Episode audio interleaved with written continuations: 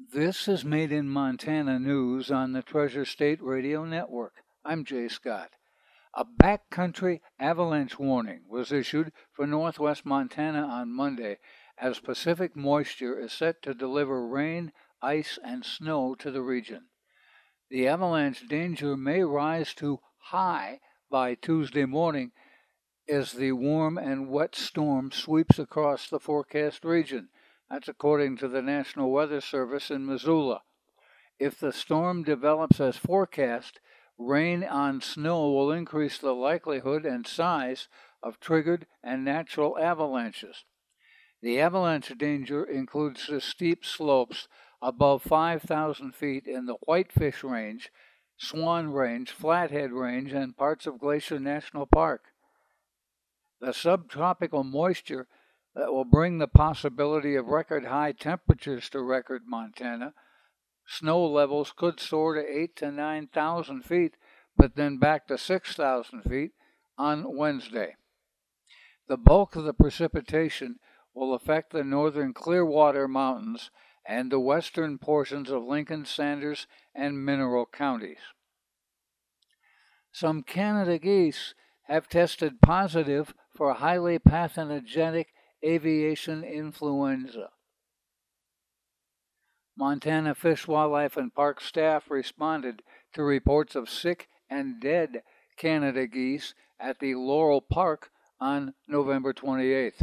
Carcasses were transported to FWP's Wildlife Health Lab in Missoula. In, in, in, in. Since the outbreak of the disease in April of 2022, the virus has been detected in almost 200 wild birds.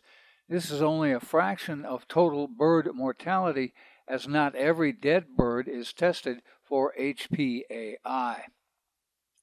Cases of HPAI in wild birds declined significantly over the summer, but FWP started receiving reports of new mortality events in November, likely associated with the fall bird migration. Across the state, Montanans are frustrated by the increase in property taxes. Quote, it's more than frustration, it's anger. That's according to Brad Molnar, a Republican state senator from Laurel who represents part of Yellowstone County as well. Molnar didn't mince words when discussing the legislature's handling of property valuations and taxation. Quote, everyone saw the writing on the wall there was nobody anywhere that didn't know the valuations were going to go through the roof, particularly in the largest counties.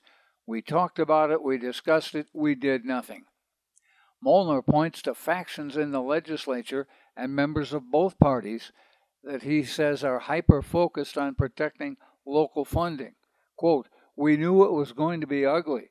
What we didn't know was how ugly we didn't know how ugly in what counties.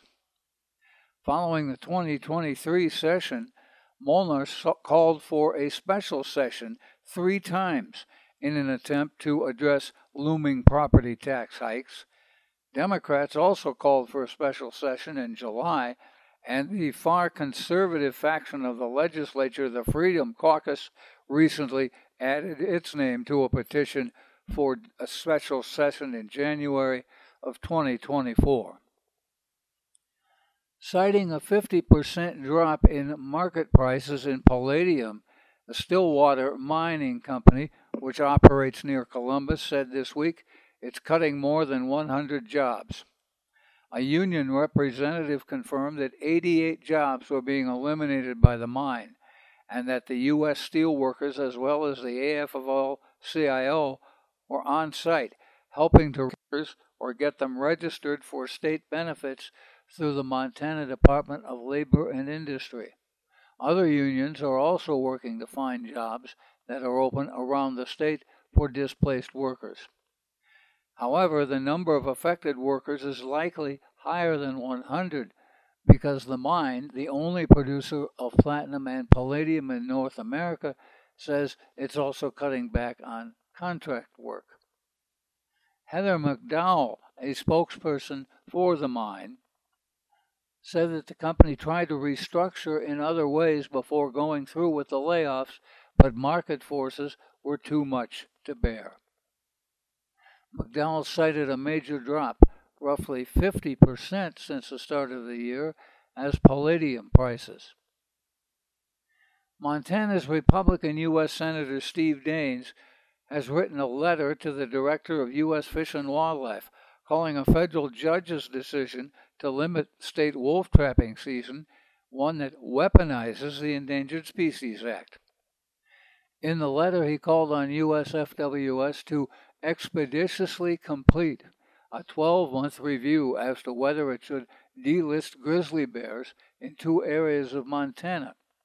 Quote, the litigation uses the Endangered Species Act and the current listed status of grizzly bears as a wedge to block the state from implementing science based wolf trapping regulations. On November 21st, U.S. District Judge Donald Molloy ordered the state's wolf trapping season be limited to January 1st to February 15th in regions 1 to 5.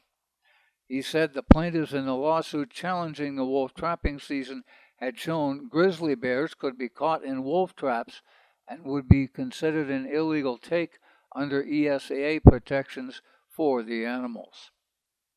Library directors have signed a letter in opposition to removing the requirement for a master's degree for the position in larger cities in the state. A hearing which lasted less than 10 minutes was a snapshot of how libraries in the state feel about the potential requirement change. The Library Commission will make its final decision next week. The proponent of the change, there was only one there, as well as commissioners who proposed it, feel dropping the requirement would give local control to libraries to decide whether to hire a library director with a master's degree and remove ALA dominance from the hiring process. ALA being the American Library Association. The opponent, there was again only one, speaking on behalf of many libraries in the state, says the change diminishes standards for libraries in the state and was a political attack on Montana libraries. If you need to hear this report again, please check the podcast on our Treasure State Radio or KGRT DB web pages. Made in Montana News is podcast worldwide with listeners in 53 U.S. states and Canadian provinces, three Native American nations, in 33 countries on six continents. We also post expanded versions of our stories on Facebook. Made in Montana News is heard on the Treasure State Radio Network, including KMEH 100.1 FM in Helena, Elkhorn Mountains Radio in Jefferson County, Homegrown Radio in Bozeman, King West Radio in Billings, Rescast Radio of the Fort Peck Reservation, PIVA Radio of the Northern Cheyenne Nation, and Crow Res Radio of the Crow Nation. That's Made in Montana News. I'm Jay Scott. This is the Treasure State Radio Network.